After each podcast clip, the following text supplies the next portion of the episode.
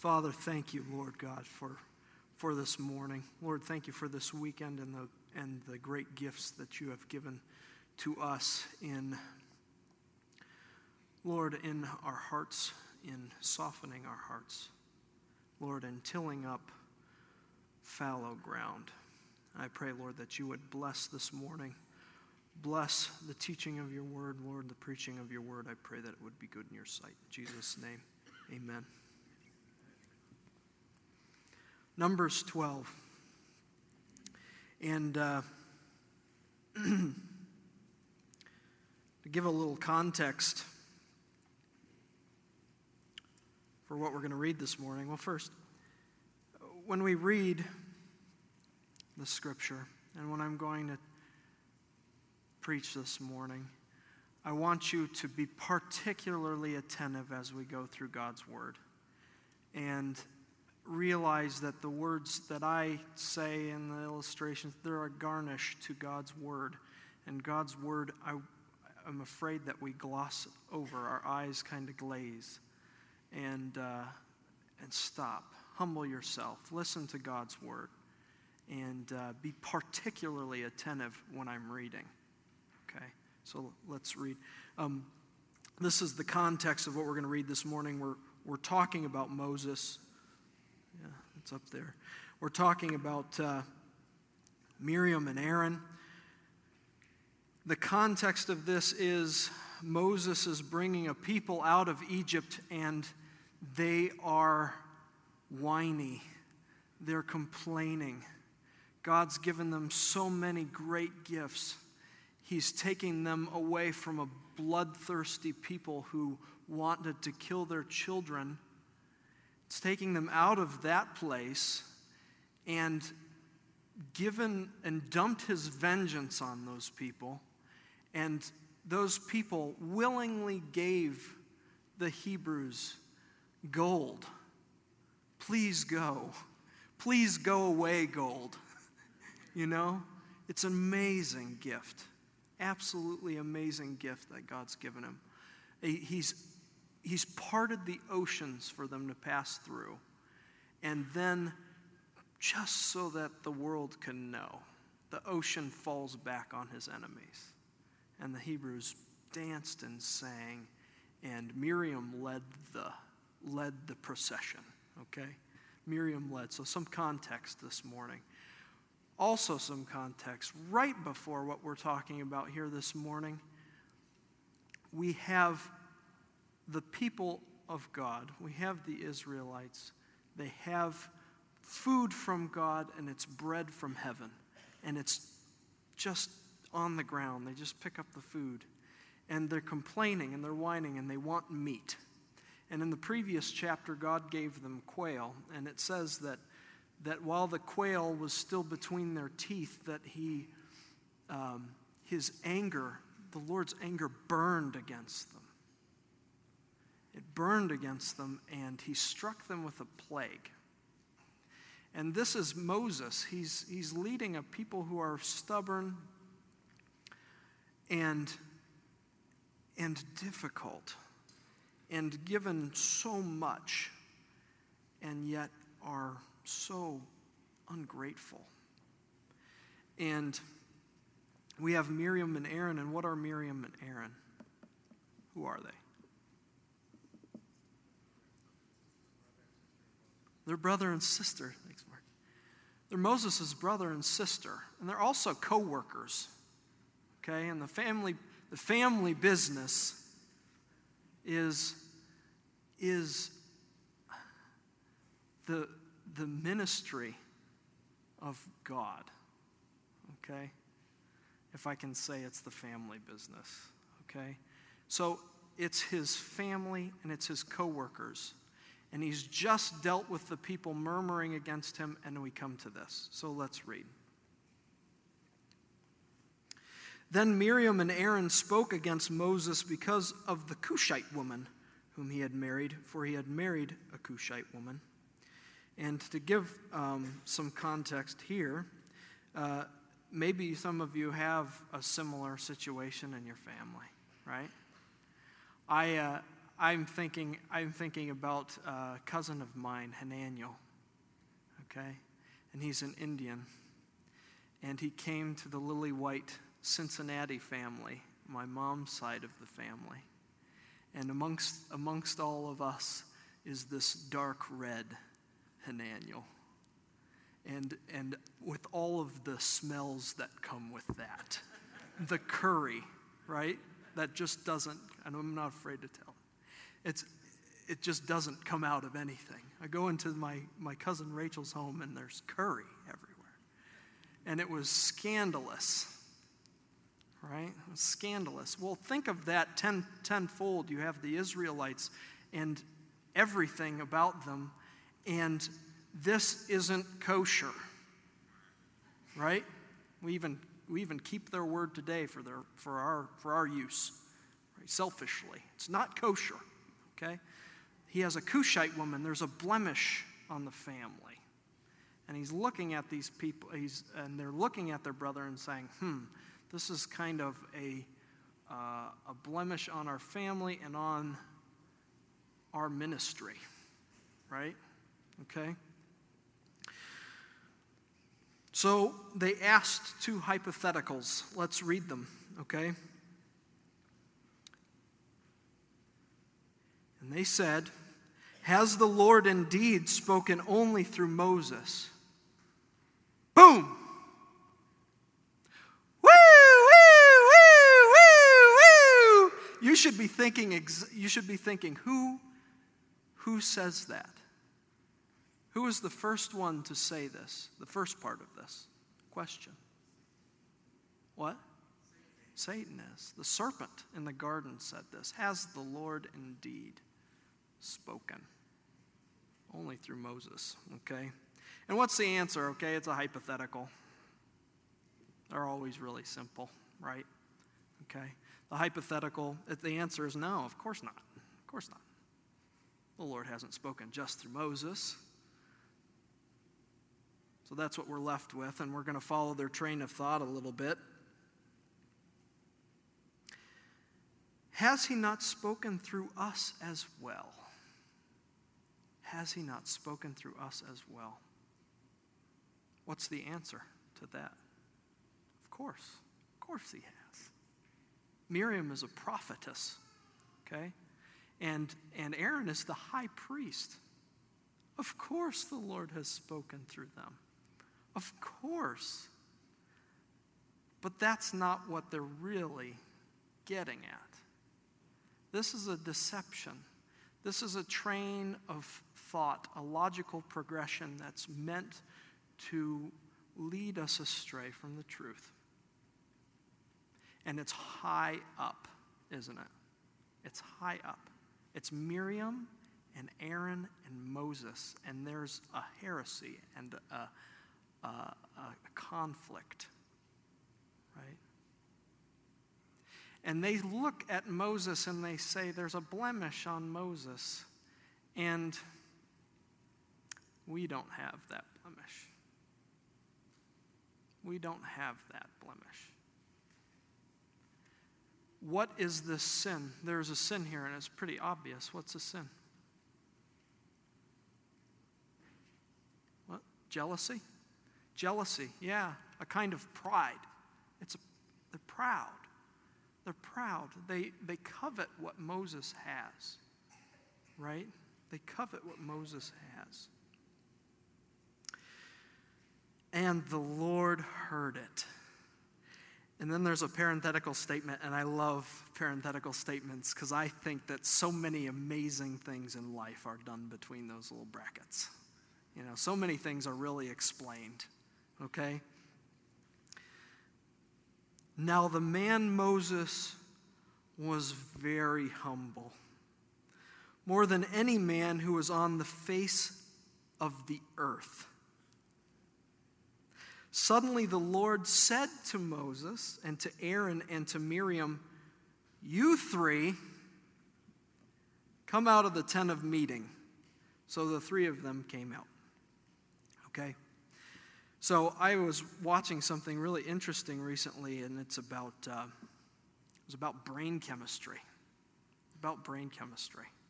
And there was apparently, so the idea is anyway, what they're trying to figure out is that there's a lobe in your brain, or, you know, there's a chunk of gray matter in there, and it's really deep, okay? It's really deep down inside. And it's, it's a piece of the brain that only gets activated when something really novel happens, something new, okay? And they say the idea is that uh, this is the reason why, as we get older, time seems to go by faster. Okay?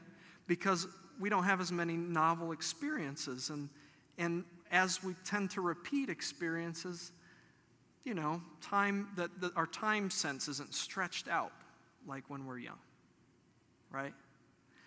And, and it's the reason, this is the reason, it's so deep down inside, it's the reason that you, that's the reason I'm not going to forget speaking this morning, for one. And it's the reason that you likely don't forget the first time you got in trouble at school, right? Or at home school, whatever equivalent, right? When you were sent to the principal's office or whatever equivalent there is in the homeschool world, right? When you were sent to the principal's office, and I think most all of us can appreciate that. Um, and I remember, I remember a time, I remember Mrs. Poland.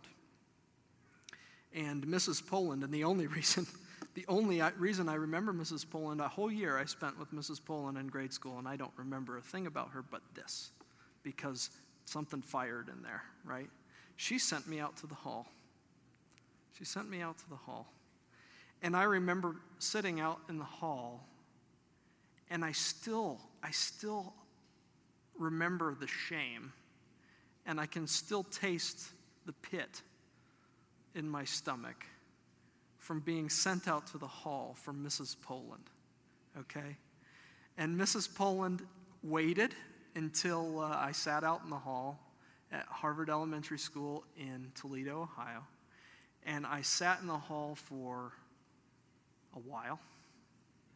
Um, and when it was convenient for Mrs. Poland to stop teaching and to address Ben, she opened the door and she closed the door and she came, she, she crouched down and she said, she said, Ben, it must be really fun to sit next to you.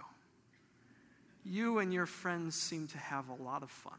You guys talk, you have a lot of fun. That's great, she said she said, But you're interrupting my class. You're interrupting my class. And you're going to sit out here until I think it's right for you to come back. Okay? And I remember Mrs. Poland, okay? I remember Mrs. Poland.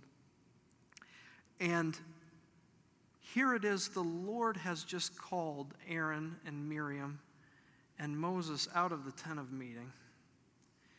And it's not the call of a you know 60 something primary ed woman who loves her kids and wants to put a little sugar with her negative reinforcement, right? It's the call of God. God Himself called them out. He called them out and all of the, all of the implications of that phrase. He called them out, right? Called them out.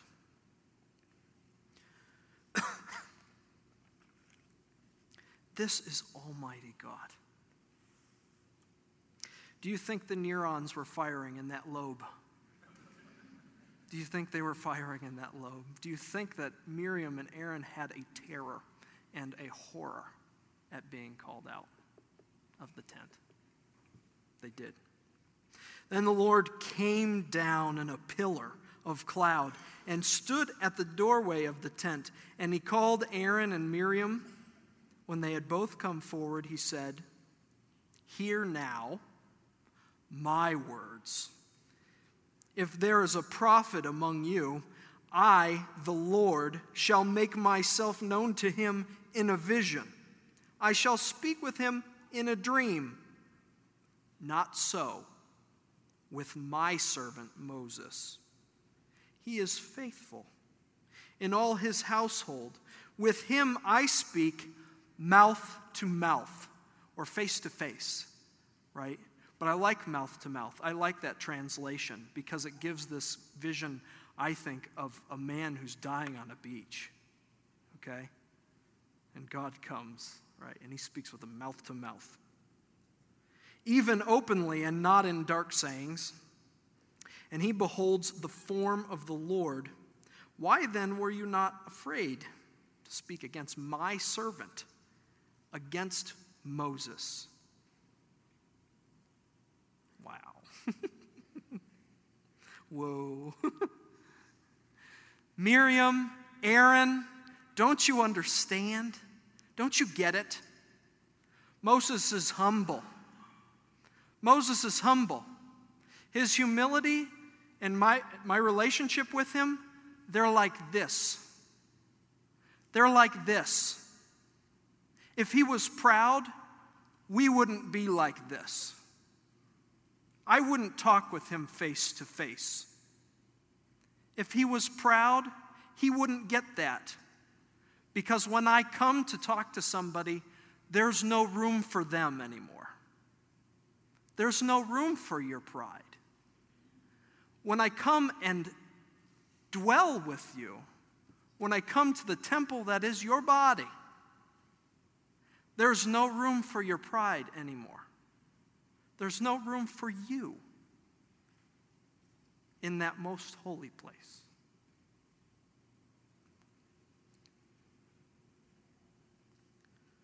So the anger of the Lord burned against them and he departed. but when the cloud had withdrawn from over the tent, now you know this is bad because he just left. He didn't say anything else. The Lord just left. He had his piece, and he didn't hear excuses, and he left. Behold, Miriam was leprous, as white as snow. As Aaron turned toward Miriam, behold, she was leprous. Aaron knows it. So you, we, we stop and we say, why? Why was Aaron not leprous? Why didn't Aaron get this leprosy? Okay, why was it just Miriam? It doesn't seem fair. Aaron came, he was complaining, you know. And and you forget whose job it is to declare Miriam unclean. Whose job is it to declare her unclean? What's that? It's the high priest's job, it's Aaron's job. Somebody's got to declare her unclean. Lord willing, when she's cleansed, someone's got to declare her clean again so she can come back and join us all, right? He knows, this isn't lost on Aaron. He knows. He knows that it is his sin as well as hers that has brought her to this state. And I don't know who I'd rather not be right now, okay?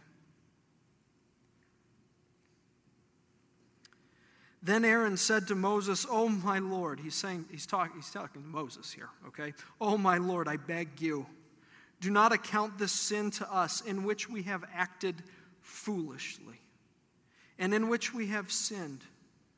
Oh, do not let her be like one dead, whose flesh is half eaten away when he comes from his mother's womb.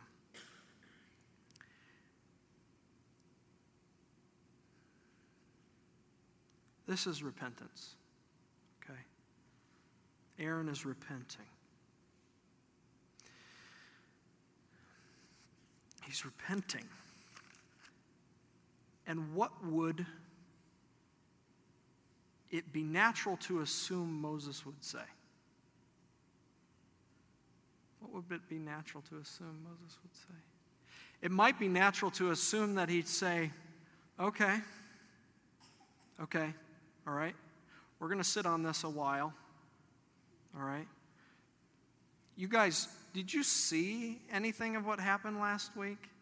Were you guys here when they were complaining about the, the food? Have you, were you there when he parted the Red Sea? You know? And you're heaping this, my best friends, my family. You're heaping this on me now? This is bad timing. Miriam, why don't you just go think about this? And we'll pray for you in a couple of days. You know, we'll pray to, for you in a week. Go think about it. No. Moses is the most humble man on the face of the earth. And what does Moses respond with? What's his. it's a hypothetical Judah. Or not Judah. What does Moses respond with? It's simple. Moses cried out to the Lord, saying, Oh God, heal her, I pray. That's it. That's all he said, and it was immediate. What a humble man. What a humble man Moses is. It's absolutely beautiful. And God did. God waited seven days. He would be treated as holy, and he would teach his people. And all his people would sit in the desert, in the wilderness, and wait for Miriam to get well before they left. And he would be treated holy, and he would teach them. But he listened to Moses, and he healed Miriam. Isn't that wonderful? Isn't that beautiful? Kill your pride. Kill your pride. The Lord will give you whatever you need to kill your pride, whatever humbling circumstance you possibly could ask for. He's got them for you. They're ready, right? He can send leprosy, in Miriam's case, right? Maybe he sends cancer. Maybe he sends, maybe he sends, in Moses' case, disgruntled, a, a flock of disgruntled people that he has to lead. And, and, and difficult family members. Maybe he sends to you something, some simple thing. Maybe a really, really nice neighbor. Maybe that's what it takes to humble you, right? But humble yourself. Humble yourself. He'll give you whatever it takes. He'll give you a sword, okay? And he'll pin down your pride. And your bodies are a temple to the Lord, okay? And your pride knows no bounds. And it can go anywhere it wants to. Your pride has no bounds, and so you can give it no quarter, right? It's like Joab clinging to the horns of the altar. Right? How dare he? How dare he go into the altar of the Lord? And the Lord hands you a sword and he says, Go and kill your pride. And you say, That's the that's the really nice place. That's where I'm going to let you sit. And it's going to get blood all over in there. Right? If I kill my pride, it's going to get messy in there. You really want me to go in there? And God says, Sure. Go in there. I like you to do the killing blow. Generally, that's what I'm going to have you do. And He gives you the sword, and you're expected to go in there and kill your pride. And we do it a lot, right? And He says, Don't worry about the blood. I'll have somebody come in and clean it up later. I'll have your brothers and sisters in Christ. They can come clean it up later. You know? Or maybe I'll just go sit sit in there right on top of your dead pride. Right? Isn't that wonderful? Isn't that wonderful? Kill your pride. Humble yourself. Let's pray. Father in heaven, I pray, Lord, that our hearts would be humble. Lord God, that, that you would humble us, that we would know that we are sinners. And Lord, therefore, that sinners would be in this place. Lord, and that we would fill the seats with sinners. And Lord, I pray that this repentance would be granted to us and that you would give us humility and that our pride would not reign over us. Lord God, we pray that you would be glorified. Lord, please bless our worship. We pray these things in Jesus' name. Amen.